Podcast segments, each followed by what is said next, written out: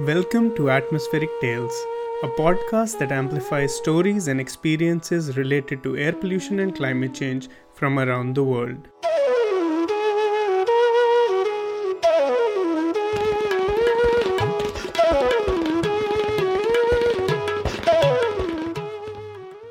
I'm your host Shahzad Gani, and welcome to another episode of Atmospheric Tales. Our interview for this episode is Lorena Diaz de Leon Lorena is a doctoral candidate at the Center of Environmental and Health Applied Sciences in San Luis Potosi, Mexico. She is currently working on environmental pollutants exposure biomarkers that affect kidney and respiratory health of indigenous people in Mexico, as well as in the development of screening methodologies for disease detection. She holds a degree in biotechnology engineering and a master's in biomedical sciences from the Autonomous University of San Luis Potosi. Our guest today is a professor at the Institute for Research in Ecosystems and Sustainability of the National University of Mexico and coordinator of the National Strategic Program on Energy Transition of the National Council of Science and Technology of Mexico. His research focuses on climate change mitigation, bioenergy, and ecotechnology. He has a bachelor in physics from the National University of Mexico and a master and PhD in energy and resources from University of California, Berkeley. Among many accolades, our guest today was awarded the Nobel Peace Prize in 2007 as a member of the Intergovernmental Panel on Climate Change. I'm excited to welcome our guest, Omar Masera. Welcome to the show, Omar and Lorena. Thank you, Shahzad, for the introduction. It is a pleasure to be here interviewing Dr. Omar Masera. Thank you very much, Dr. Omar, for your participation at Atmospheric Tales podcast.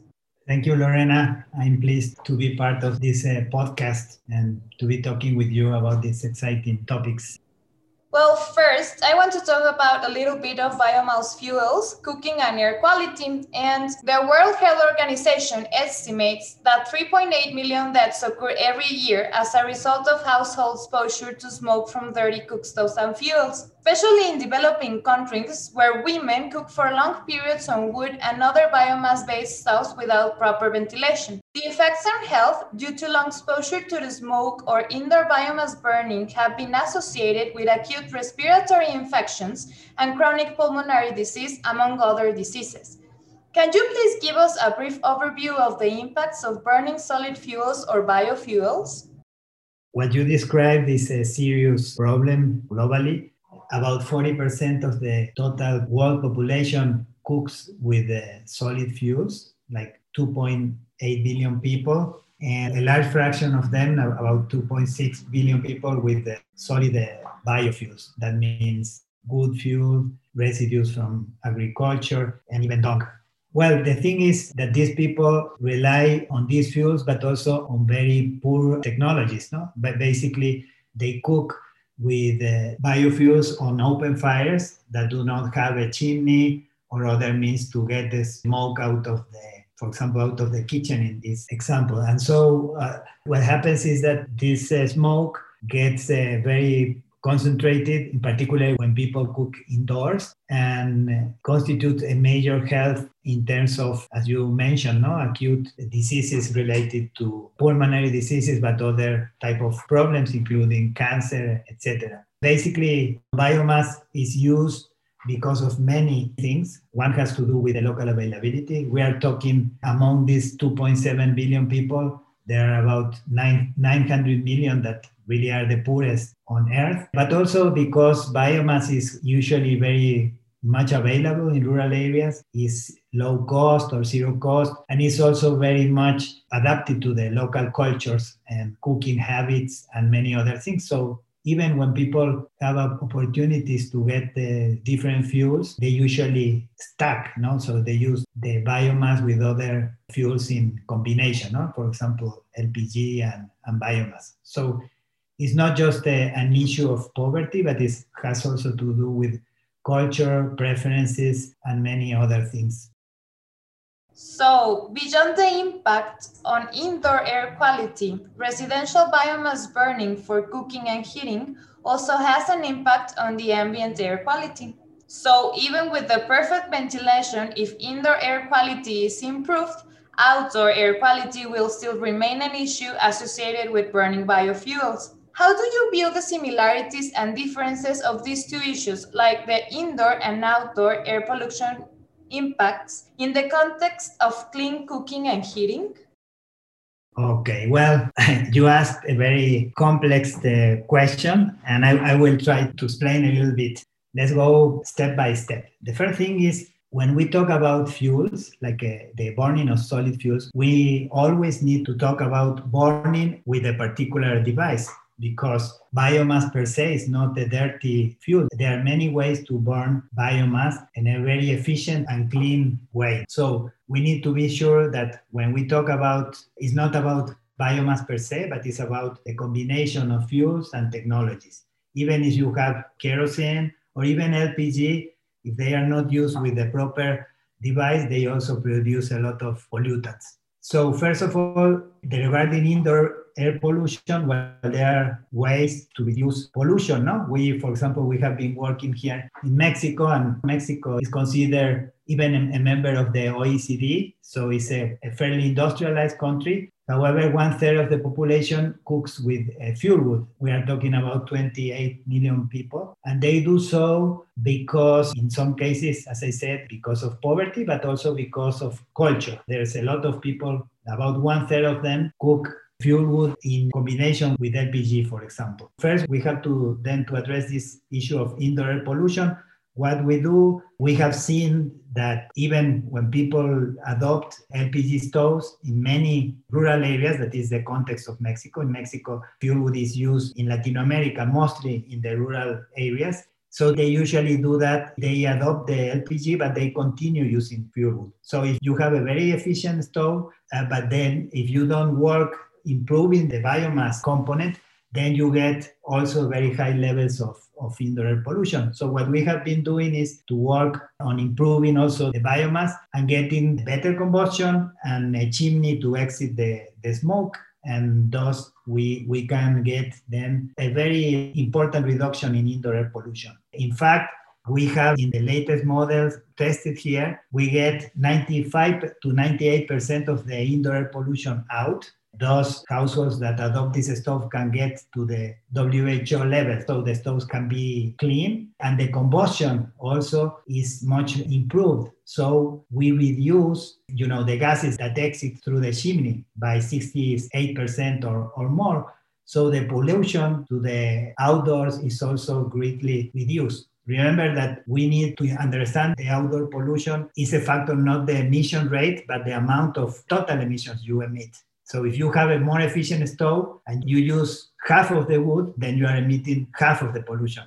But if also you improve the efficiency of the combustion, you reduce further the pollutants. So at the end, you are reducing the emissions to the outdoors by 70% or more.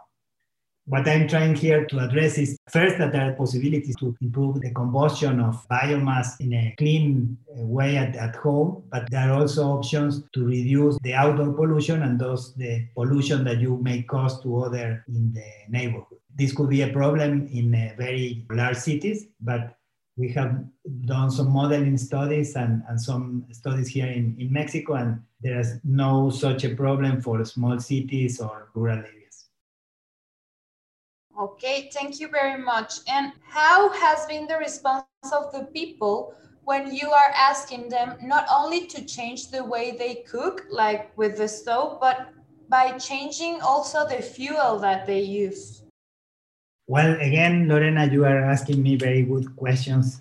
In this case, we need to take a different approach from the typical innovation. No? We cannot go and produce the innovations at faraway centers, even located, for example, in other countries or even in Mexico, in the large cities, and think that these innovations will be accepted like this and used, maybe accepted, but used in the long term by women in particular. Now we are talking about cooking what has been happening, the experience in Mexico and in many other parts of the world is that the stoves, even very fancy stoves, etc., are initially accepted, but then people realize that they are not adequate to perform many of the cooking tasks that require, for example, very large pots, flat pans, like in the case of tortillas in Mexico, and other things for which the typical Western type stoves are not designed for or even some of the improved uh, cook stoves no, that have been designed also in other regions are not adequate. So the first thing to do is to conduct a different type of innovation. We call it participatory innovation, grassroots innovation. There are different ways to name it, but basically is to co-create solutions with the people, no? Work with the people in order to produce solutions. And then what we have seen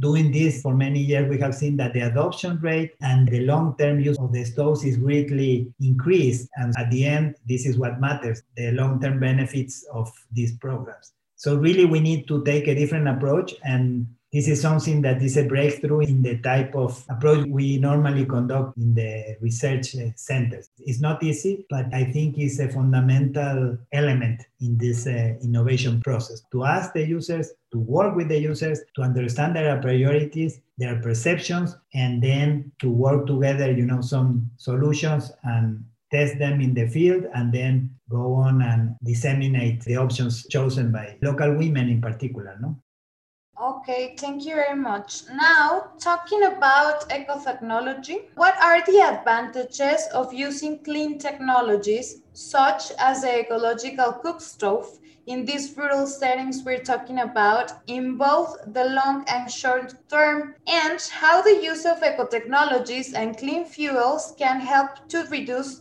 adverse effects linked to indoor and outdoor air pollution? Well, there are many, many benefits from these eco technologies, and uh, these benefits include health, environmental, economic, and even cultural benefits. Here we are talking about not just about the technology, like in the, the case of this we call in Mexico ecological stoves. While we are talking here about uh, cook stoves, for example, that have an improved combustion chamber. The combustion is made cleaner, and also they have a chimney to get the smoke out of the kitchen. And the, the basic thing is not the success of these eco technologies rely not only on this Mm, design principles, but also, as we said before, on the way they are developed, adapted to the local context, and then disseminated. We are talking about here uh, about an integrated approach for example, let's concentrate on the cooking, on the ecological stoves. Well, we have been documented that they can save up to 60% of the fuel, about 80% of the greenhouse gas emissions, and reduce the indoor air pollution by 95% in terms of these fugitive emissions that get into the kitchen. So at the end, what do these represent? Well, for users, they represent in terms of health at least 10 more years of healthy life in terms of economic benefits represent a savings of income no? Because they don't have to purchase as much good as they used to or collect the wood. In many cases, women and children are in charge of collecting the fuel wood. And in terms of the climate, it represents reduction in pollutants like black carbon or methane and others, CO2 also, of course. So there are many advantages. The thing is that some of them users need to get clear, tangible advantages, not just in things that are important from a public health perspective, what do women, for example, in our region value the most? What they value the most with these ecological cookstoves is that they get a cleaner, better looking kitchen. This is what they value the most. And so here is uh, very important for, for women to get a lot of dishes and things on the kitchen and to have it clean. And this is almost impossible with open fires. Whereas with the clean cookstoves, they really can have a very nice looking kitchen, clean kitchen, and they are very happy about it. We have seen that this is one of the success uh, factors for these uh, eco technologies. Okay, so this eco technology you are talking about, the ecological stove, we know that you are well known for the development of the Patsari ecological stove. Can you please explain to our audience what are the principles of this cleaner stove and how did you started this project? Talking about the principles, it basically, as in the case of most of the improved cook stoves, there are two components. One is to get the combustion cleaner in terms of more efficient. And this is done with an improved design of the combustion chamber. The combustion chamber in a stove is basically the place where you put the sticks, the pieces of wood, in order to burn them. So this stove has an insulated a combustion chamber with a design that assures that the gases are combusted or the wood is combusted in a more efficient way. And then we get the gases or the exhaust gases through the stove. Eh, so they heat a comal where it's a very important piece for in Mexico, not to make tortillas and other types of meals, and then two secondary pots that are used to reheat food, and then the gases go out through a chimney. In some cases, we adapt, we include a water heater in the chimney so people can also heat the water at the same time as they cook. As I said, no, this results in improvements in the performance of the stove with regards to the open fire for me it's something that goes back to more than 20 years ago 30 years when i was doing my phd at berkeley i started looking at the use of fuel wood in rural mexico. In the context of how much energy was devoted to different uses and we discovered that about 80% of total energy in the rural villages was devoted to cooking. And so starting to talk with the local people and local women, we also uh, discovered that these uh, activities took a lot of time to be accomplished. And so we started talking with different villagers and women about the possibility to do something different. At that time, the stove that had been uh, developed was the Lorena stove that was created in Guatemala in the 70s. And so we took that as, as our first model and brought that to the, to the region where I work in, in the Central Highlands of Mexico. And so we started a process, as I said before, like a participatory innovation process where the women took a look at this stove, tested it for the different the main tasks beans tortillas other things that are important in mexico and suggested some improvements so we then at the university worked with these suggestions proposed new designs. And so the process took about four years because we really developed like three or four models until we got to this present one that is a model that really can be disseminated and produced locally, but also with a robust design no? that can be done in different regions and with different type of materials, etc. Uh, what started as a small, really small project in the local village. Now we have been not uh, centralized, but by this process of teaching no? other organizations to build a stove and to organize like stove builders in different regions of Mexico, we have disseminated about 250,000 stoves throughout the country and even in some other countries in Central America, etc.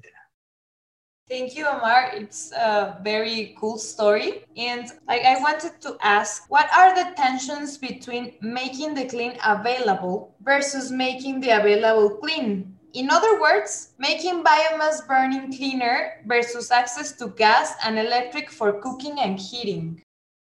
Excellent question again, Lorena. And I met Kirk Smith in 1990 at Berkeley, 1988, when I was doing my master's program. So we had many, many discussions with him. And since I was doing my PhD at Mexico, I discovered that we cannot get only one solution. There is no silver bullet for cooking. As you say, you know, this tension needs to be solved, but what we call now this stacking, clean stacking options, that is, we really need to work in parallel with the two. And depending on the people depending on the context depending we will get in some cases like in large cities making the, the clean available works best. But in other regions and the poorest sector and the more the far away regions really you need to work a lot on making the, the available clean and this makes a huge difference for local people. So at the end it's a combination and in mexico it's a good example no? You go to houses here. I have in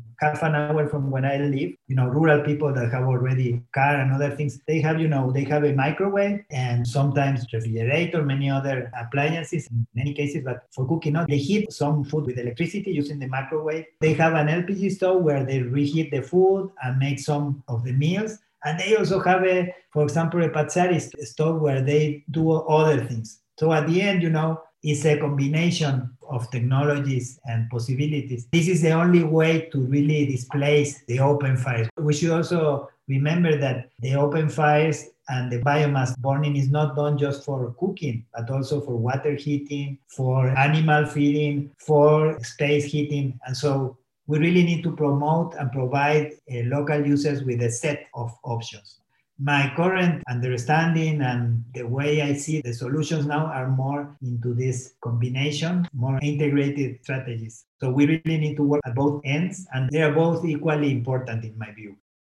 Now I want to talk about a little bit of implementation. So I am currently working with rural indigenous communities in Mexico, where we are assessing not only lung damage, but also kidney damage that has been associated with byproducts from incomplete biomass combustion, which we know are primarily caused by the lack of clean cooking and heating. From an environmental justice point of view, can you talk about the disproportionate impact of both air pollution and climate change on indigenous communities in Mexico and Central America? And how are these vulnerabilities associated with structural social inequality in these countries?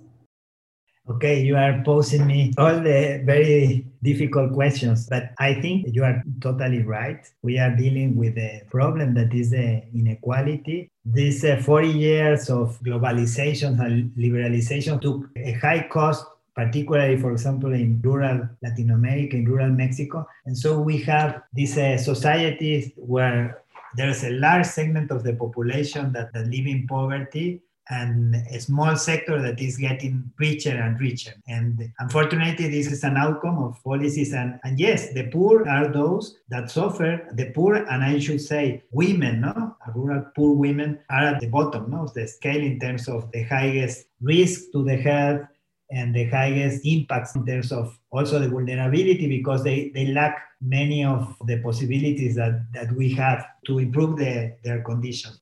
I think it's part of this centralized strategy where everything comes from the center and the local, the rural, the poorest people are always at the end of the decision making process, at the end of the priority. And we need to reverse that. And that's why I started working on eco technologies because I, I realized that we cannot just simply promote solutions that were designed for cities and even for countries in the north and try to really just adopt them here in the south, here in, in rural areas, in the poorest sector. We really need to work with different options for example, no, the dissemination of new technologies need to be a way also for local people to get new possibilities for income, to create local enterprises, not just to get connected to the grid and just to buy from global corporations the electricity or the LPG, etc., but really to get their opportunities in terms of small enterprises. For example, in the case of biomass, many cases the resources are locally available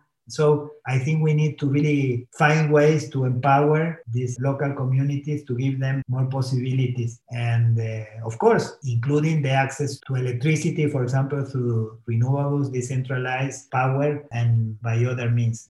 But this is a political economy thing. It's not just a technical no, or an economic aspect. There's now a very hot uh, debate in Mexico regarding the way we do science. What is the correct scientific uh, praxis? The conventional wisdom says that we scientists have the truth, we follow the scientific method, and we know what should be done. And indigenous people and local people do not know anything and need to be told even about the solution. I think this is totally wrong. It has been shown in practice that is wrong, particularly working with rural areas. And so we really need as scientists to change our mind, to change the paradigm, and to change the scientific practice. We really need to go and work closer with the local communities. And this is true in rural areas, but it's true also in urban areas, particularly when we talk about the development of solutions to the local problems. So I hope these reflections also help us to, to move away from this conventional paradigm top-down scientists to users to, to get a more friendly, we call in, in Mexico, dialogue of knowledge, diálogo de saberes is in Spanish, that I think should be a lot more promoted in the academia. Thank you, Omar. Moving on, what are the intersections of air pollution and climate change when it comes to energy required for cooking and residential heating? Can you talk about the tensions in the global south in making clean air accessible versus impact on global climate? And can you discuss this in the context of the ecological stops? Exactly. There is a tension, not unsolvable, I think, but of course, ideally, we would like to move in a sustainable path where we could solve all the problems at the same time. But of course, when dealing with the complex problems, many times the solutions, you maximize one aspect and you get problems with other. And I think in terms of climate change, for local users, of course, is not a priority. But at least from what we have been conducting or finding from our research is that we really can do both. For example, with these ecological stoves, by reducing the amount of fuel used and the, reducing the the emissions rate of these non-CO2 pollutants, the short-lived pollutants and others, then we are able to reduce the impact on climate. So I think there are ways to get both benefits at the local and at the global level.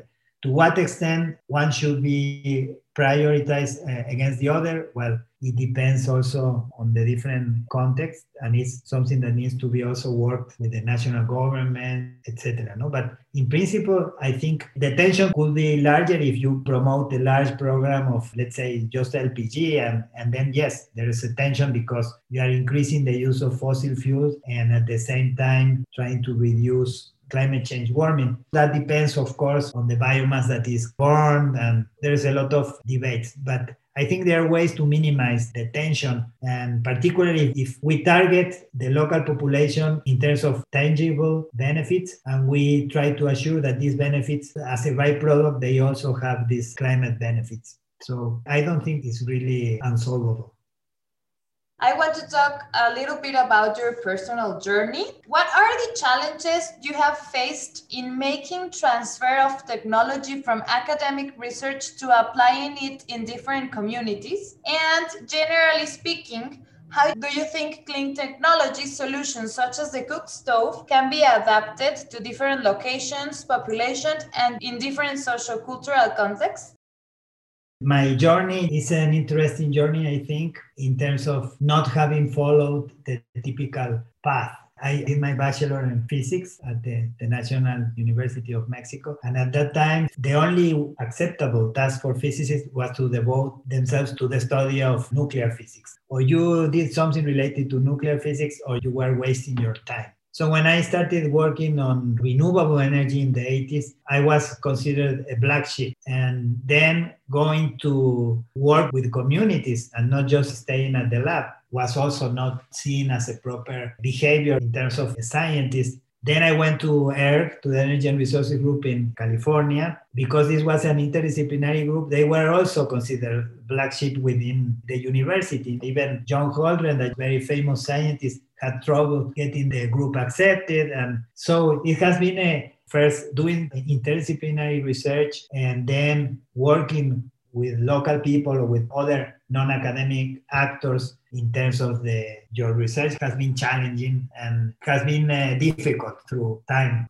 but it has been more and more evident that this is the way to go no? In terms of getting benefits from your research getting impacts. And when we see things so difficult no? So challenging like climate change now this pandemic and things the lesson i get from this is that we really need to work closer to society no? To the users but also we need to get a more interdisciplinary understanding of the problems. So i think it's really has been uh, challenging but I am grateful this impact on rural villages. And when you go to a village and you have been working for many, many, many years in a place, and then you see and you talk with a woman no, that you have been working and installed with her a cook stove, etc. You see the kitchen that is now clean, and she tells you that she's better, and, and you see no, that the situation has improved. I think that for me is the most important reward, much more than a paper or citations or, or other things. But as I said, things are changing, and I hope in the future we really can promote more this type of